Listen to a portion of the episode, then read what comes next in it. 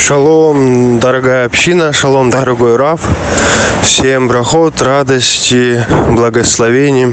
Так, вопрос по поводу разводных пар. Мы знаем, что то, что Бог сочетал, того человек не разделяет. Мы знаем, что Егушо говорил нам, что развод, если было один развод при случае с изменой. Вот. Мы знаем по закону, что если муж умирает, то жена, или наоборот, то это освобождает человека, и человек может жениться или выходить замуж в последующие разы. А как, допустим, быть, если люди развелись просто и оба живы, и это не было из-за блуда? Вот. Как быть им? Они могут жениться в последующие разы или же не могут? Потому что в Брит Хадаша написано же, что если кто женится на разведенной или на разведенном, то тот прелюбодействует. Можете более подробнее это все объяснить по поводу разведенных пар, по поводу разведенных людей, если это не было из-за блуда? Как они? Каким быть? Спасибо. Шалом, дорогие братья, сестры, шалом, дорогая община, шалом, дорогой Шломо. Спасибо за вопрос. Актуальный вопрос. Я думаю, мы его уже на уроке где-то обсуждали. Обязательно обсуждали. То есть мы уже про это говорили. Хорошо. Повторение мать учения. Поэтому повторимся. Вспомним, напряжем свои мозговые сосуды. Вот. У меня немножко такой голос, я чуть меня детвора моя подзаразила, что-то вновь они болеют. Вот, поэтому есть повод помолиться за моих ребятенок. Уже по второму кругу они пошли с антибиотиками. Вот, поэтому ваша молитва будет кстати. Я тоже чуть-чуть чего-то как-то подхватил уже, кашляю, все такое, что-то непонятное. Какой-то иммунитет стал. Чуть что и все. Я приехал, много общался с детворой. И, в общем, доцеловался. Но как можно? Маленькие у меня девочки. Вот. Касательно вопроса. Данный вопрос нужно рассматривать не просто в контексте и относительно какой-то определенной категории людей. Есть в этом глубокие смыслы. Кому обращается Егушо? Егушо обращается исключительно только к народу Израиля. То есть это главное, что нужно понять. Он обращается исключительно к народу Израиля, то есть к людям, которые живут по закону Творца. И он говорит, что те люди, которые живут по закону Творца, не могут, то есть, условно говорим, что это иудеи, хотя правильно будет народ Израиля, даже не иудеи, потому что иудеи – это принадлежность к одному колену, да, иудея, происходит от Ягуды, то есть главы колена. Но по сути-то, кто иудеи сегодня говорят, это евреи, иври, и в итоге, не могут же все быть представителями одного колена. Нет, конечно, поэтому народ Израиль, он обращается к народу Израиля. Теперь, народ Израиля живет по закону, живет по заповедям Тары. И Ягушо борется за справедливость. Он говорит, что нельзя просто взять и развестись со своей супругой. Просто взять ее оставить там, или супругом, не имея каких-то серьезных оснований. И говорит, серьезные основания могут быть, это прелюбодеяние. Когда один другому там изменил или еще что-то. Но мы понимаем, женщина изменила, что с ней будет, ну какой там развод? О каком разводе речь? Если узнали, что прелюбодеяние, если есть свидетели, ну какой там развод? Там уже не развод. Разве там развод будет? Разве там будет развод?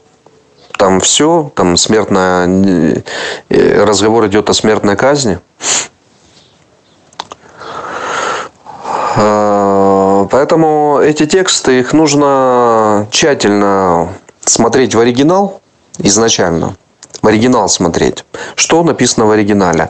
А греческий это не оригинал у нас. То есть, как бы мы ни хотели, греческий не является оригиналом. То есть, мы можем сейчас ссылаться, что он оригинал, но он не является оригиналом.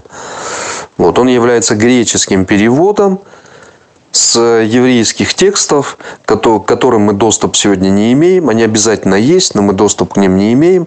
Поэтому, чтобы нам заглянуть в действительности, о чем там речь идет, мы не имеем такой возможности. Поэтому, если одна сторона прелюбодействовала, женщина, мужчина как-то не попадает под категорию, что он должен быть убит. Если он не прелюбодействовал там с чьей-то женой. Вот. А женщины попадают под эту категорию. Ну, вот такой жестокий, скажем, закон. Или, наоборот, справедливый. Ну, в общем, есть тут свои. Творец знал, как нужно правильно сделать. Потому что вы прекрасно знаете, что было многоженство. Да? Что наши праотцы имели достаточно много жен. И при всем при этом жили в идиллии. Вместе со своими женами, как жил Яков и так далее, тому подобное. От Авраама начиная, да, у которого тоже была жена Сара, потом, которая отдала Агарьев в жены, потом дальше уже, когда не было этих жен, у Авраама еще было сожительство, ну и женитьба, духовная женитьба, и родились еще дети. Вот, поэтому для мужчин одна линия. Перед Творцом хождения, перед Творцом для женщин Творец сделал другую линию. Творец сделал, то есть, все вопросы к Творцу. Вот. Ну, ко мне не надо, а к Творцу. Почему ты так сделал, Творец? Ну, вот так сделал, так справедливо его закон. Вот. Творец сказал, что таков справедливый его закон. Теперь, относительно других людей, которые не живут по закону Творца. То есть, существуют религии, христианство обильно, огромное, с массой деноминаций.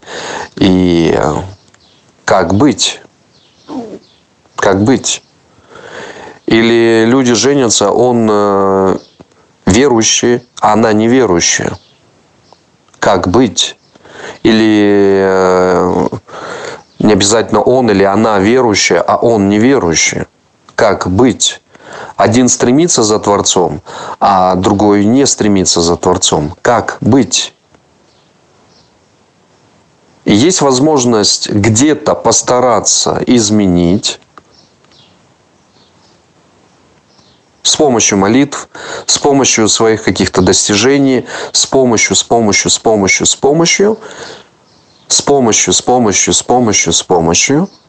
Если не получается с помощью, это не означает, что тут измена произошла Творцу в действительности. Когда человек не хочет идти за Творцом, он Творцу изменил. А скажите, что важнее, изменить человек человеку или человек Творцу изменяет? Это в семье происходят там какие-то трения.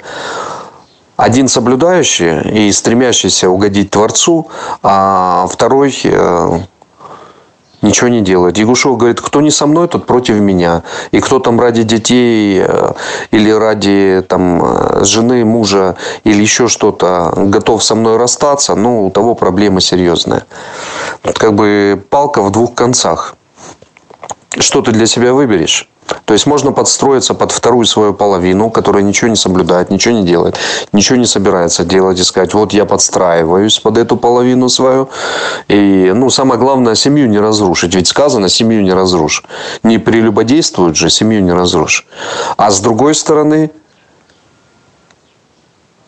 твоя половина, она разрушила брачный договор с Творцом, то есть она не хочет с Творцом быть, замуж выходить за Творца. Условно, Творец является мужем, а мы являемся его невестой, женой. И Творец говорит неоднократно: ты блудодействовала, жена моя, про Израиль говорит. То есть жена плохая, жена, которая изменяет. Но Творец имеет свойство милости, прощения. Он прощает. А внутри семьи, когда одна сторона хочет идти за Творцом, а другая сторона не хочет, и очень плохо, когда это мужчина является, который не идет за Творцом, потому что мужчина является главой семьи, но тогда очень сложно. Очень сложно. Крайне сложно удержаться около праведности.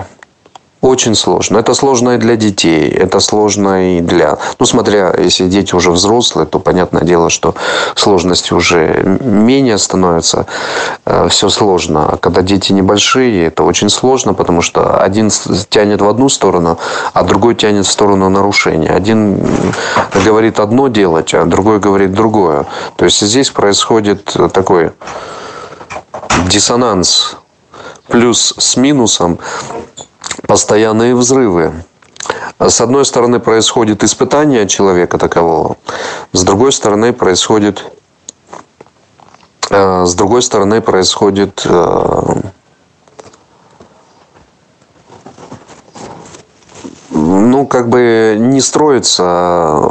строится конструкция, не выстраивается по подчинению себя и преданию себя Творцу.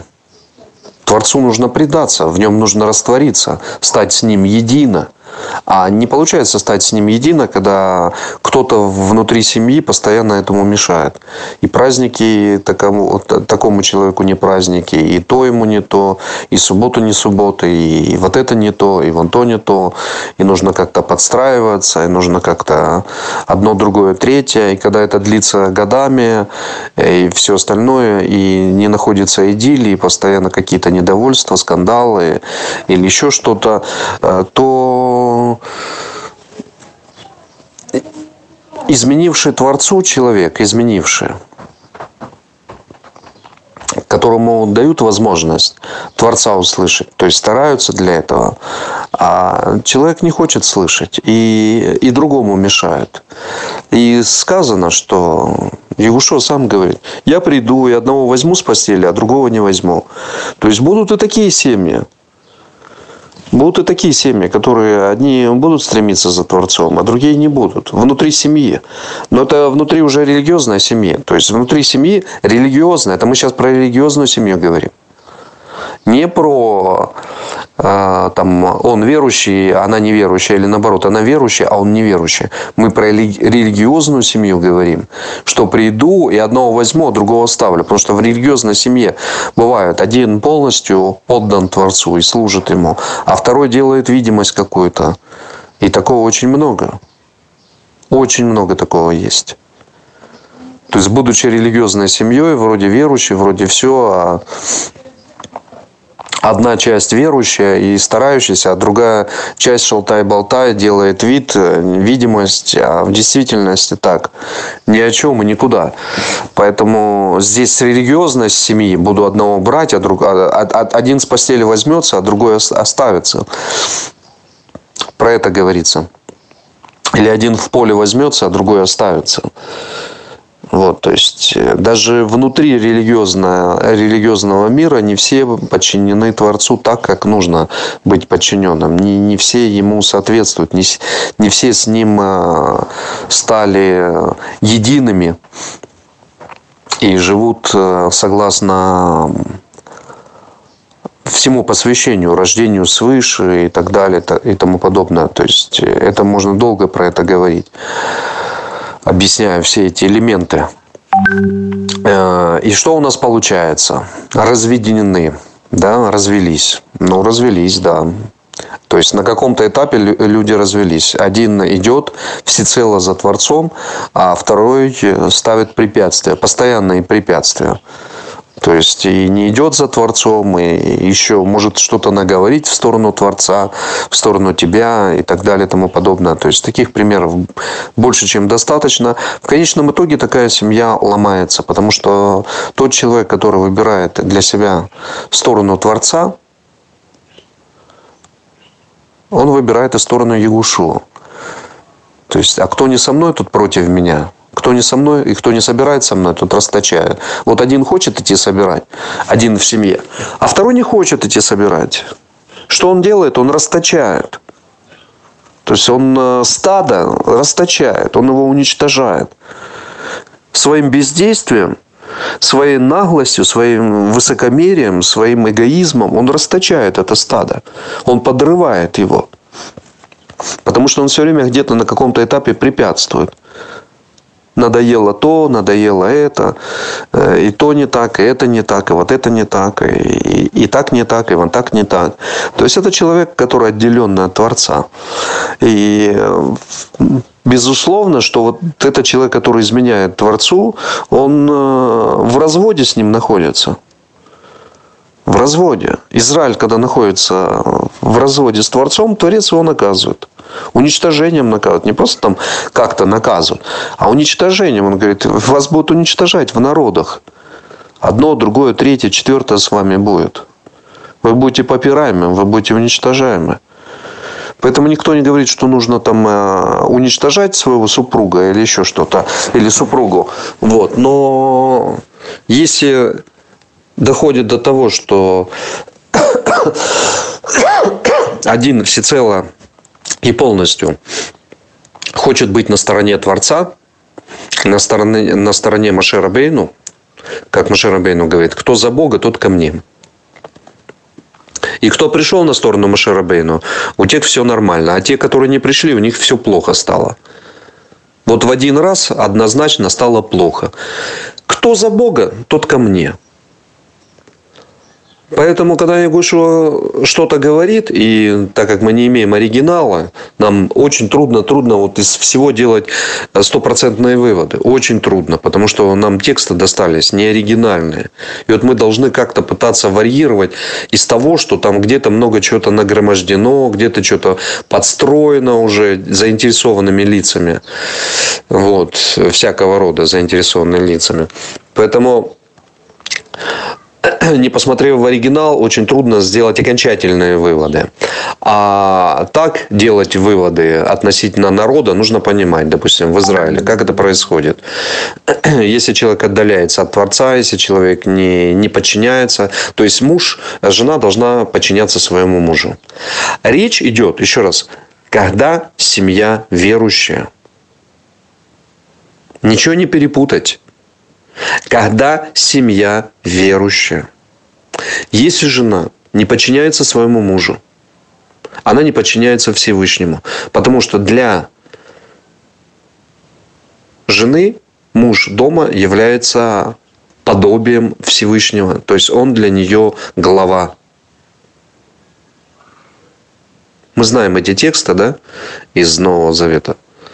Ну, условно, Нового Завета. Из книг Нового Завета. Мы знаем эти тексты. Вот. Поэтому муж является главой. Всегда в народе Израиля муж являлся главой. Если жена не слушает главу, если она постоянно перечит, если она постоянно делает что-то назло или еще что-то, или, ну, много есть каких-то разных причин, то это может быть поводом для разрыва отношений между одной стороной и второй. Потому что сторона не исполняет свой долг. Не исполняет свой долг. Точно так же есть долг на мужчине. На мужчине есть долг. Если он тунеядец, если он одно, другое, третье, там, наркоман и всякое такое, пятое, десятое, это длится годами, от этого страдают дети, от этого разрушена жизнь у женщины, и пятое, десятое, то это становится поводом того, что отношения могут быть разорваны. потому что сторона мужская не справляется со своими обязательствами перед Творцом, перед семьей. То есть та участь, которую Творец поставил на данного человека, она не справляется совершенно. Не справляется. И поэтому женщина может рассматривать это тоже как измена Творцу. Потому что человек не находится с Творцом в завете. А завет позволяет, объясняет, что должен делать мужчина. Качества мужчины, они все изложены, они сказаны. Они особо оговариваются в устной Таре. Что мужчина должен делать, будучи хозяином своего дома, своего очага. Вот. Если мужчина с этим полностью не справляется, если он стал на сторону против Творца, он изменил Творцу, и от этого страдает женщина, и она не может страдать вечно. Поэтому пишется разводное письмо. Другое дело, что когда люди живут не по закону, имеется в виду Израиль, живет не по закону и дает женщине разводное письмо там, по какой-то там непонятной причине, а там она плохо кушать готовит, и поэтому можно развестись, то это, конечно, становится уже предлогом там, нехорошим. И против этого могут быть возмущения. Они не могут быть, они есть возмущения. Особенно со стороны пророков, которые говорят, вы бесчинствуете полностью. То есть, там муж себе возобнил, что он там великий пуп земли. Ты мне там борщ нехорошо готовишь. Я вот хочу, чтобы он был красный, а он у тебя такой еле красного цвета. Ты там буряка мало положила или еще там что-то. Поэтому я с тобой развожусь, мне надоели такие борщи. Вот это становится уже бесчинством. То есть в таком случае, безусловно, не может быть. А развод с Богом. Развод с Богом – это когда одна или другая сторона не исполняет свои обязательства. То есть вот это и есть прелюбодеяние. Прелюбодеяние против Творца. Против Творца, потому что человек не исполняет свою функцию. Мужчина или это, или женщина. Вот. Поэтому такой брак может быть разрушен. Может быть разрушен. То есть, здесь никто... Люди придут в суд, суд рассмотрит все это и сделает... Суд, он справедливый суд. Он должен, он обязан быть справедливым. И суд сделает развод или не сделает развод. То есть, суд рассмотрит все обстоятельства рассмотрит и сделает решение. Не просто там мужчина сам себе, мне вздумалось, и я сказал, все там, ты мне не жена. Нет, должно быть все на законодательном уровне. То есть, должны мешаться стороны, которые больше в этом разбираются. Вот, и должны сказать, что такой брак... Такой брак вправе не имеет никакого существования, потому что одна сторона постоянно страдает, именно мучается, именно на себе испытывает какие-то серьезные испытания, серьезные трудности. То есть, человек находится постоянно в каком-то...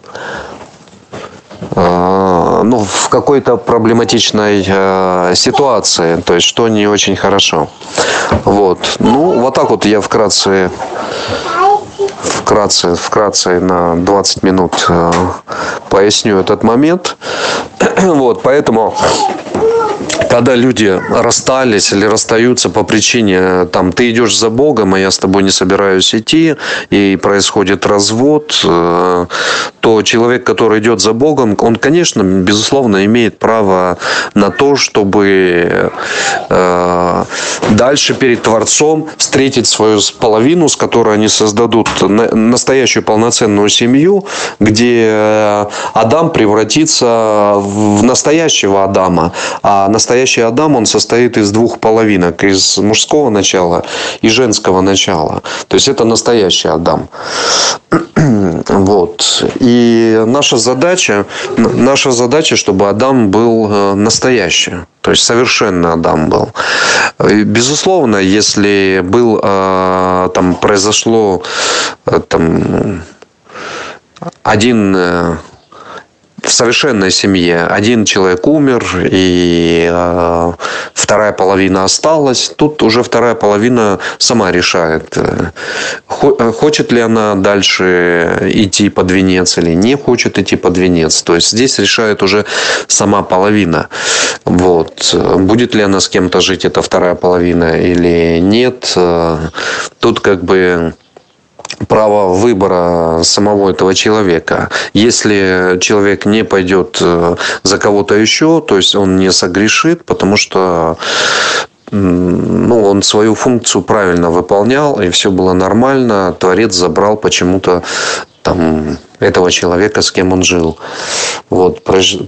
Такие обстоятельства произошли, это может быть тоже как испытание, но если человек дальше выйдет замуж, он тоже не согрешит, то есть не будет что-то неверным с его стороны. Выйдет или не выйдет замуж, это уже решение этого человека. Вот. А те, которые разведены, и в христианской среде разводятся достаточно, тоже бывают разные несхожества и разные какие-то непонимания и много еще чего. Но хочется сразу сказать, это люди, которые не живут по закону Творца. То есть, они изначально уже неправильно идут. Поэтому там искать, где больше грех у одного или второго или у третьего. Люди пока не войдут полностью в заветы с Творцом. Все, что они не делают, это все равно будет беззаконно. Все, что бы они ни делали. И праздники их будут беззаконные. И Песах их будет беззаконные. И все, что бы они ни делали, это все будет в нарушении. Пока человек не сделает полноценную тшуву, пока человек не войдет во все заветы с Творцом, во все, друзья, услышьте меня, во все, включая последнего пророка. Если человек не входит в завет с последним пророком, имеется в виду с Мухаммедом, он все равно будет двигаться неправильно. То есть, любой иудаизм сегодня, иудаизм ортодоксальный или мессианский иудаизм, они двигаются неправильно. Их движение несовершенно. Абсолютно несовершенно. Потому что они не знают, как нужно правильно двигаться, что нужно искоренить. Они не знают. И они являются тоже нарушителями. Потому что они не принимают пророка, Творца. То есть, они Творца не принимают. Они не знают, над чем нужно тщательно работать. Над какими ошибками нужно тщательно работать. Иудаизму над чем нужно работать. Мессианский иудаизм. Пойдите, откройте Тару и найдите там слово иудаизм. Или откройте Танах и найдите там слово иудаизм. Вы его там не найдете. То есть, что такое иудаизм? Иудаизм – это уже человеческая религия. То есть, религия построена на человеческих догматах. Это иудаизм. Христианство – это тоже религия, построена на догматах, уже человеками какими-то созданными. И ислам в том виде, который есть, тоже это человеческая религия, которая построена и ограничена. Вот. Поэтому там тоже есть свои нарушения. То есть, нарушения везде. Их очень много. Единственное, что И в христианстве, в протестантизме очень многие стараются жить такими правильными семьями. И достаточно много есть примеров, где замечательные семьи были. И они друг друга ценили, любили, носили на руках там, и обожествляли. То есть, есть такие достаточно много примеров ныне существующих, ранее которых были. И то же самое было везде. И в иудаизме, и в исламе это полным-полно. То есть, люди друг друга и любят, и ценят, и уважают, и все. То есть, все это внутри религии сохраняется. Но есть специальные законы, специальные принципы, одни для всех, которые должны полностью обозначать. Кто может, имеет право разводиться, кто не имеет права на это и так далее и тому подобное. То есть, должны быть обязательно критерии для всех одни и те же. Во всем.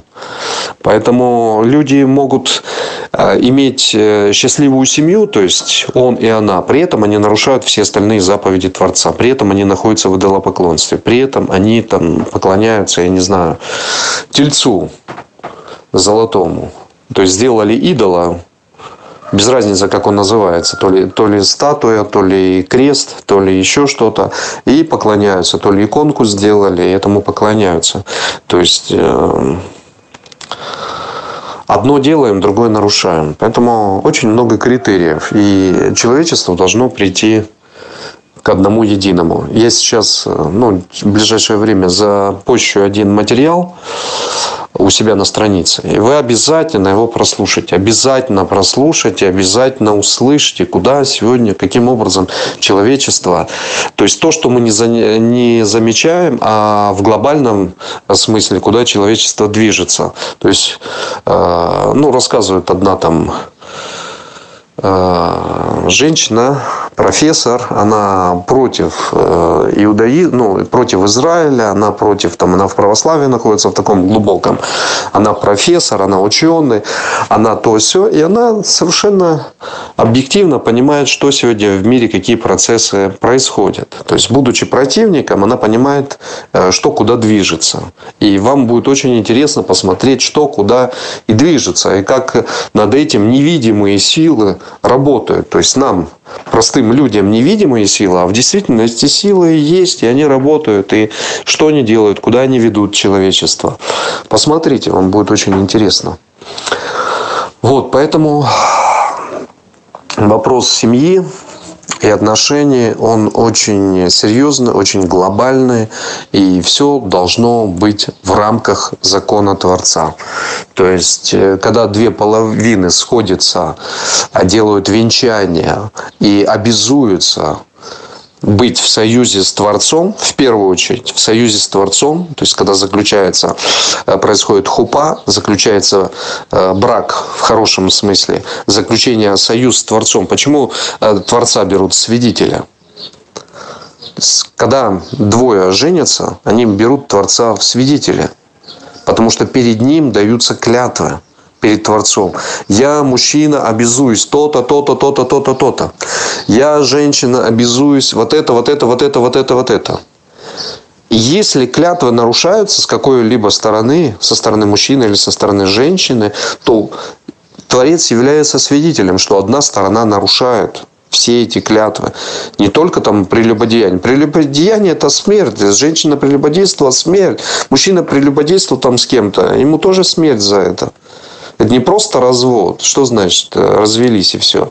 Нет, конечно. Это не просто развод. Это прелюбодействие в плане, если уже с другим человеком, это смерть. Это смерть. То есть, тут не просто развод. Хет. А смерть идет за этим. Грех. Согрешил. Полностью согрешил перед Творцом. Потому что Творец запретил этого не делать. Не жена запретила или муж этого не делать. А Творец запретил этого не делать. Творец запретил. То есть, он дал эти заповеди. Он дал эти постановления. Поэтому мы призываем Творца, чтобы он был свидетелем всего этого. Мы перед ним. Мы с ним заключаем завет. Завет супружества. Вот. Поэтому, когда... Таким образом все сделано, и сторона где-то что-то сошла в сторону, тогда происходит нарушение и так далее.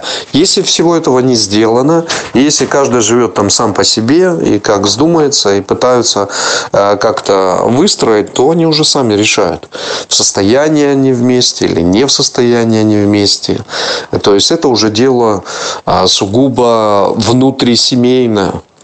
Есть семьи, которые все-таки как-то умудряются и находят общий язык, а есть семьи, которые не получаются у них, и они постоянно находятся в каких-то конфликтах и не находят общего языка, и что приводит, к разным обстоятельствам.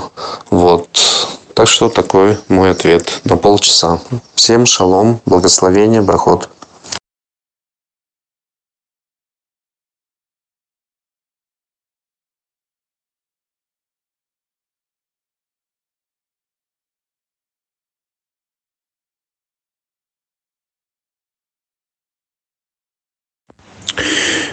Шалом, дорогой Рав, шалом, дорогая община, всем брахот, радости и добра.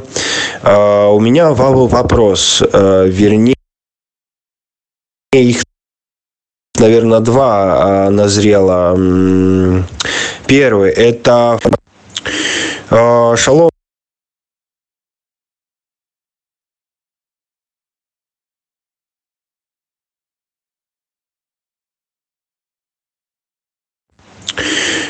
Шалом, дорогой Рав, шалом, дорогая община, всем брахот, радости и добра.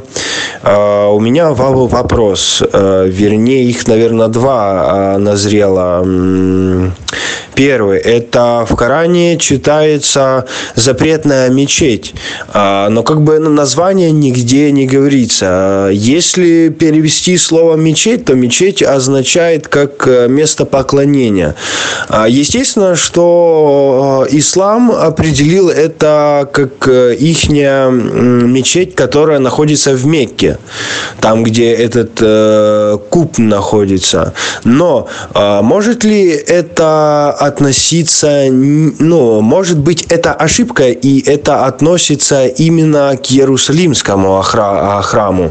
Это один вопрос про запретную мечеть. И второй вопрос. Это сура 2. Корова называется, аят не помню, но там говорится о месяце Рамадан, в который был послан или не спослан Коран Мухаммаду. Так вот, как нам относиться к этому месяцу? Может быть, это как-то переплетается с Торой, с нашими писаниями. Я веду имя с Танахом, с Новым Заветом. Как нам относиться к этому месяцу? И есть ли в этом какое-то повеление для нас? Потому что ислам, он же отмечает этот Рамадан, и Коран в этой суре 2 описывает его, что целый месяц, что целый день месяц поститься и к женам не приближаться днем, не есть днем, но только это все ночью разрешается делать, вот. Как это понимать для нас? Это второй вопрос. Спасибо, дорогой Рав, за все ваши ответы, за то, что находите время для нас, за то, что учите, откликаетесь. Спасибо.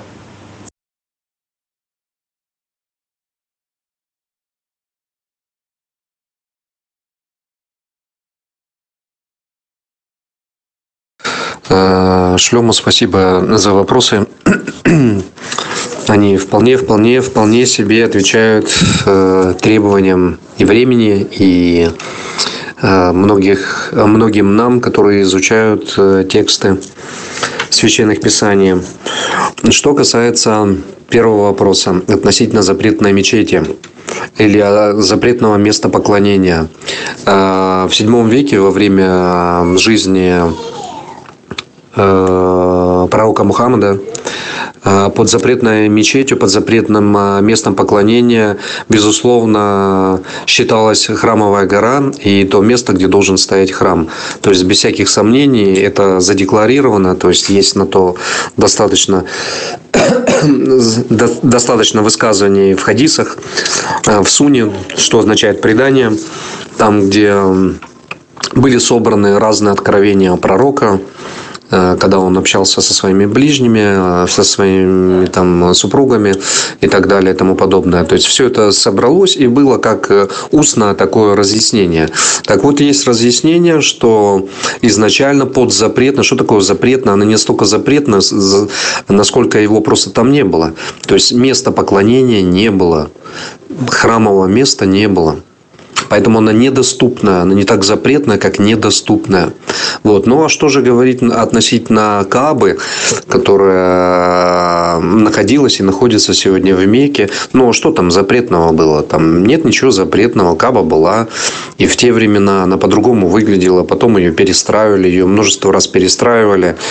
И по-разному ее усовершенствовали. И сегодня она выглядит не так совершенно, как она выглядела на ранней своей стадии. Поэтому... безусловно, речь идет не о Каабе в Мекке, а идет о Иерусалимском храме, которого не было. То есть, он не имеется возможности туда попасть. Поэтому она запретное место поклонения. Нет возможности, потому что храма нет. Ну, со временем, как положено во всех религиях или в человеческой сущности, все постепенно изменили и настроили на свою волну. Допустим, одни для себя святое место и запретную мечеть определили в Мекке, другие, и по этому поводу тоже достаточно много есть разногласий. Вот. Это то, что касается первого вопроса. То, что касается второго вопроса. Чтобы понять суть второго вопроса о месяце Рамадан, о месяце Завета, то есть дарование Корана, это тоже суть Завета. Суть Завета с определенным народом. Потому что те, которые принимали его, это определенный народ. В то время, когда даровался Коран, в Саудовской Аравии проживало достаточно много как верующих людей, так и язычества. Среди верующих преобладало арабское иудейство, то есть, это арабы, которые приняли иудаизм и в разных его формах исповедовали. То есть, сегодня многие богословы, вернее, не богословы, а больше религиоведы называют это всякими разными сектами иудейскими, вот того или другого толка. Но, по сути, это... были люди, которые, безусловно, верили в Творца, безусловно, пытались найти с ним всякую связь. И дарование Корана происходило на пике событий, где иудаизм и христианство были в полной вражде, в полном непонимании. Не было никакой идиллии совершенно. Поэтому, чтобы каким-то образом привести все в нужный знаменатель, нужно было как-то, чтобы люди не ушли от вот этого коранаического повествования, изменения этого мира, нужно было как-то удержать людей в каких-то в повелениях, то есть, это не заповеди. Ни один пророк не дает заповеди. То есть, это мы должны четко понимать. Ни один пророк не дает заповеди. Есть заповеди, а есть рекомендации. Так вот, рекомендация идет в том, чтобы в месяц дарования Корана, чтобы он навсегда осталось в народе, в среде народа, чтобы люди не изменились, нужно поститься. И назван там... условный месяц. Он меняет все время свои, так как календарь пляшет, все время скачет, и все время Рамадан то в одно время, то в другое время, то в третье время. А по сути, вот это знамение дано людям, принявшим вот это послание, чтобы они остались верными этому посланию. То есть, чтобы они его не растеряли. Для этого нужны были какие-то повеления. Обязательно нужны были. Мало того, что Коран наставляет на соблюдение Тары и принятие Евангелия, но для этого людям нужно достаточно много времени, чтобы во все в это вникнуть. Нужно, чтобы были учителя, которые этому будут учить, чтобы во всем разобраться. И пока весь этот процесс, то есть в Коране это все обсуждается, и пока весь вот этот процесс идет, людям как-то надо находиться в рамках монотеизма. И поэтому говорится, что берите Тору, берите Евангелие как свет. Но пророк дает наставление, но не забудьте вот этого дарования, которое вам сейчас дано. Поэтому столько-то времени поститесь и тогда-то идите, чтобы у вас было напоминание. Но это не является заповедью. Поэтому, когда вы спросите в исламе, а что есть заповеди, люди не смогут вам ответить на это просто образ жизни, это поведение, это вот так, это вот сяк. Но это не является заповедью Творца. То есть вам никто не скажет, что Творец заповедовал соблюдать месяц Рамадан, что это повеление Творца. Хотя, по сути, ну, весь Коран – это повеление Творца, как бы он велит. Но не как заповедь, а как причастность к тому завету, который получили. И поэтому нужно его было удержать на тот момент. А еврейство, во-первых, было все разбросано по всему миру. И христианство, 7 век нашей эры, тоже за 6 веков уже распространилось везде и всюду.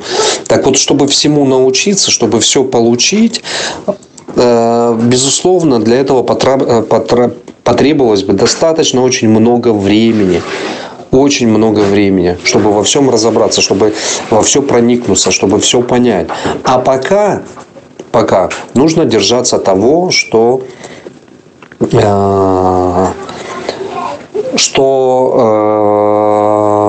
сказано в тех повелениях, которые даны. То есть невозможно было этим людям тут же научиться там свету Торы или свету Евангелия, потому что и не было учителей, и не было тех, которые, сейчас мы вас начнем учить. То есть их просто не было. Они, если и были, но они были всякого рода сектанты и не особо вникали куда-то. И, в общем, в итоге произошло так, что получилась новая религия.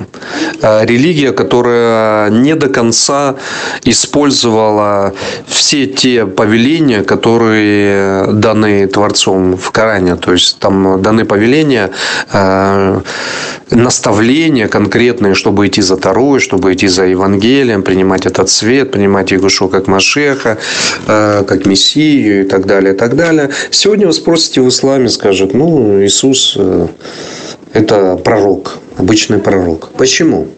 Потому что на каком-то этапе перестали обучаться правильным образом. Но зато для себя четко выбрали вот этот месяц, там это мы делаем, вот это делали.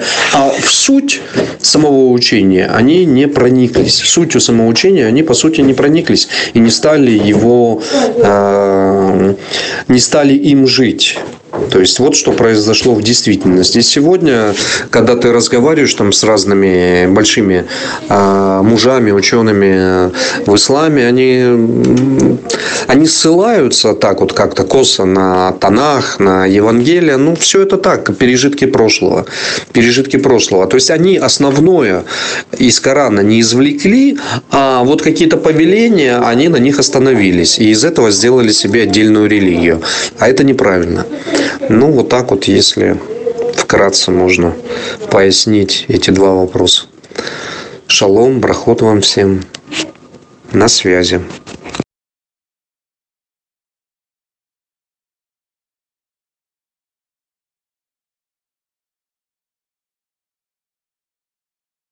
Есть учение пророка Мухаммеда о том, что перед вторым приходом Егушова, который является Мессия, придет некто Махди. Махди – это тоже подобие Мессии, который наведет справедливость на земле перед тем, как придет Егушо для судного дня и тысячелетнего царства. То есть это учение тоже есть.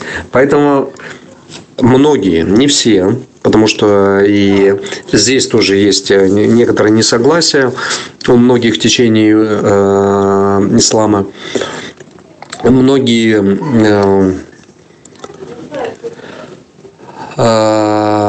течения по-разному понимают приход Махди. Некоторые вообще отказались от прихода какого-то Махди и говорят, что между Творцом и людьми не может быть никакого посредника, который должен что-то установить.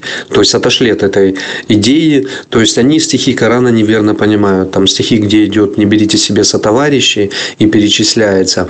Они неверно это понимают и не понимают, кого Творец называет сотоварищами, и придают статус сотоварищей и к Махди, то есть тому, кто наведет порядок. А Мухаммед это не придумал. Мухаммед это знает из Танаха. То есть это не придуманное им, он знает это из Танаха, он знает, что прекрасно знал, что должен прийти тот, который избавит Израиль и все человечество, и будет царем, и так далее. Поэтому и у самого Мухаммеда было вознесение с горы Сион, то есть в явлениях он это видел, вознесение с горы Сион, Цион, правильно. Вот. И как бы про это тоже говорил достаточно много. Ну, Творец специально делает некоторые вещи. Он, как многие каббалисты говорят, у него есть своя игра у Творца. И это в действительности так. У Творца есть своя игра. Он бы мог абсолютно все карты раскрыть. Абсолютно. Вот полностью все таким образом рассказать, чтобы у человека не было никакого ни сомнения, ничего. И все бы, безусловно, все понимали, там, что есть один мессия, или два мессии, или еще что-то. Вот. Но нет абсолютного единства во мнениях у людей. Как ислама, так и христианства, так и иудаизма. В иудаизме есть учение о двух Машиахах. Опять-таки, не во всем иудаизме. В иудаизме есть понимание, что Машиахом является и весь народ. То есть есть масса разных учений. По-нормальному можно было бы сказать так. Вот в Талмуде там, или где-то в Мишне можно было бы все конкретно рассказать, сказать вот так, вот так, вот так, вот так. Нет, Творец этого не делает. Казалось бы, ага, приходит Егушо, тоже мог бы все, конкретно все рассказать. Нет, сказано, и лжеапостолы будут, и лжепророки будут, и лжемессии будут, и лжемессии были достаточно много. То есть все будет, все это будет. Но опять-таки, мы уже с вами проводили урок и рассказывали, где я мучил, что во втором откровении там конкретно Егушо говорит, что я поставлю того, кто будет судить все народы жезлом железным. Я его поставлю. Я его поставлю. Если вам будет интересно, зайдите к Ильягу Коломийцу, посмотрите, там я комментарий написал на последнем или предпоследнем, наверное, предпоследний пост его. Зайдите, прочтите его ради интереса. Там участвуют... Ильягу участвует Миша Брук, и кто, и Ахмед участвует. Зайдите, прочтите комментарий, что я там написал. Вот, ну, то есть учение о двух Машиахах очень сложное учение, и все ждут как бы каких-то своих вариантов. Вот. В хадисах было рассказано нечто интересное. Вот, пророкам. Но опять-таки, кто это слышит? Это слышит ограниченное количество людей, которые тоже не в состоянии все это скомпоновать и сказать, с кем это связано. Потому что люди в исламской среде уже для себя сделали, что этот потомок будет обязательно, обязательно из рода Мухаммеда. Ну, с какого перепуга? С чего это вдруг? Ничего такого, ничему такому Мухаммед не учит. То есть, а люди уже делают выводы. Он должен прийти обязательно из рода Мухаммеда и так далее и тому подобное. Но но для этого необходимо изучать Танах, пророков необходимо изучать. Там все сказано, кто откуда и чего придет. То есть, кто будет мессией, кто будет машехом, кто будет царем, что он будет делать, как это будет. Об этом сказано, это нужно услышать, это нужно понять, какому времени это касается. Будет ли это Егушо, его второе пришествие, или это будет его ставленник, или это другая личность будет совершенно. Из того, что мы знаем из Нового Завета, это абсолютно понятно, что это другая личность. Абсолютно другая личность. Ангел с неба не может прийти и быть таким Машехом, тем более, что правление Машеха, оно будет недолговечным, то есть это будет какой-то испытательный небольшой срок, примерно, это говорится, 40 лет, потому что 40 это такая дата исхода из Египта, дата исправления, то есть это такая условная каббалистическая цифра, которая говорит о изменении народа Творца и тех, кто присоединится к нему. То есть вот такая вот примерная дата может быть. Опять-таки, все это не 100%, это все в области нашего понимания Писания. Сколько может быть правление одного Мессии, который будет до прихода того Мессии, который будет судить весь мир уже. Абсолютно весь мир. И дальше он поведет это как ангел, сошедший с неба, поведет это уже в тысячелетнее царство, где сатан не будет. Здесь при исходе сатан, безусловно, будет, и народу еще какие-то останутся на земле, одни пойдут в Эрец-Израиль, кто-то еще останется где-то и как-то, но вся цивилизация будет именно в Эрец-Израиль, то есть пик всей цивилизации будет там, все переместится туда. Вот. О чем, собственно, вот эта Ольга Николаевна и многие другие аналитики все время твердят, что все переносится на территорию Израиля, и Израиль становится такой тяжелой рукой, перчаткой и так далее и тому подобное. То есть аналитики уже серьезные видят эти процессы, которые происходят, они это все анализируют, сравнивают, годами изучают все эти темы, геополитику и так далее и тому подобное, и видят процессы, которые происходят, и видят, как страны подстраиваются под эти процессы. То есть они все это видят и делают соответствующие для себя выводы. И говорят: спасайте, постайтесь, надо спасаться, наших будут менять, мировоззрение менять, навязывать нам какие-то иудейские мировоззрения, и так далее и тому подобное. Поэтому все непросто. И люди, видите, при всем при том, что все говорят, что они духовные, движимые Святым Духом, а видите, что происходит? Совершенно понимают. То есть я не могу сказать, что эта Ольга Николаевна не является духовным человеком, потому что я вижу, что она является духовным человеком, она достаточно любит Всевышнего и достаточно сострадательно к своей национальности, к своим каким-то традициям, но она далека от понимания истинности. Почему? Потому что учение о том, что закон не нужен, и вера теперь совершенно другая, действующая любовью, полностью промыла мозги, и люди за грани этого учения не могут выбраться. Просто не могут. Здесь промыто в одном мозге. В исламе, кстати, этого слова бояться нельзя, потому что оно подражает, имеет понимание только одно – мир с Богом. То есть другого понимания нет. Поэтому, если вы в мире с Богом, то вы ислам. Если вы не в мире с Богом, то вы не ислам. Поэтому здесь этих слов бояться не нужно. Как не нужно бояться слова «христианин», что является прилагательным, а не существительным, и что обозначает тот, который идет за Христом. За каким? За высшим помазанником. За Егушо, он высший помазанник, это духовный мессия, он не был помазан на царство в Иерусалиме, его никто не помазывал, коином он не был в храме, его царство находится на небесах. А это царство он оставил для другого, кто придет его исправить. То есть сначала нужно собрать народ. Невозможно в несовершенном народе быть совершенным человеком. Просто невозможно. То есть изначально нужно собрать народ, народ нужно собрать изначально. То есть все 12 колен. Почему во втором храме не было ковчега завета? Почему? Потому что 5/6 населения Израиля было рассеяно. То есть это все, это люди, которые предали Творца. Поэтому в таком храме просто не может по определению находиться святыня. Просто не может. Потому что основная часть народа, она просто рассеяна, разбросана. Ну, вот так вот. Поэтому не все просто. И еще в Коране очень много будет вопросов. Кстати, там есть некоторые неточности. Например, как в одной из сур, по-моему, 20 или 22, есть разрешение на поедание верблюда. А Тара это запрещает. То есть, и непонятно, как такое могло произойти, что некошерно оказалось кошерно. То ли вновь человеческий какой-то факт, который привнес это в эту книгу.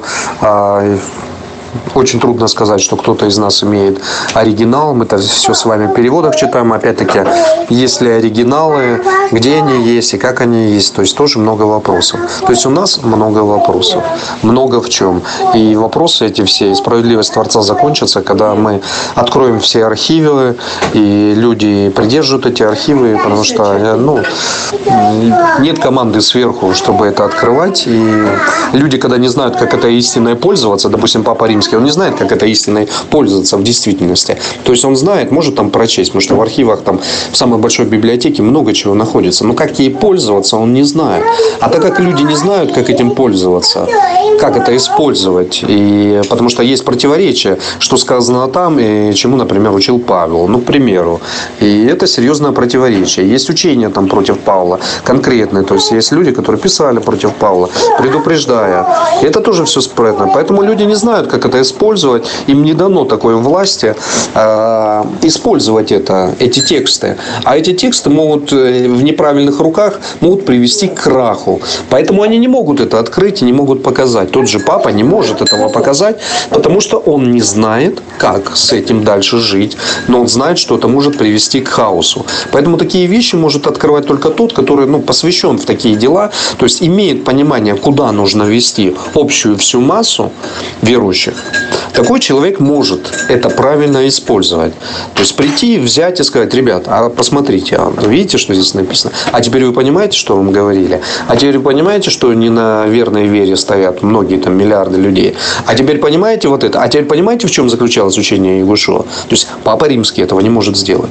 Он не посвящен во все эти тайны. Он не знает о тайне беззакония, там еще много о чем. Поэтому он не может ничего сделать. Есть библиотека, вот там о том сказано. Сказано. Что с этим-то делать-то? Не будем же сейчас мы поднимать тут какую-то большую бучу и делать непонятно что. И непонятно для чего. То есть, людям это не дано. Это дано может быть тому, кого, как Ягушова говорит, тот, кто исполнит и пойдет во всем до конца, тому дам власть над народами. Имеется в виду власть вообще над всеми. То есть, тот будет мироуправцем. Вот так. Это сказано во втором откровении и не только во втором откровении. Все. Всем брахот. Шалом.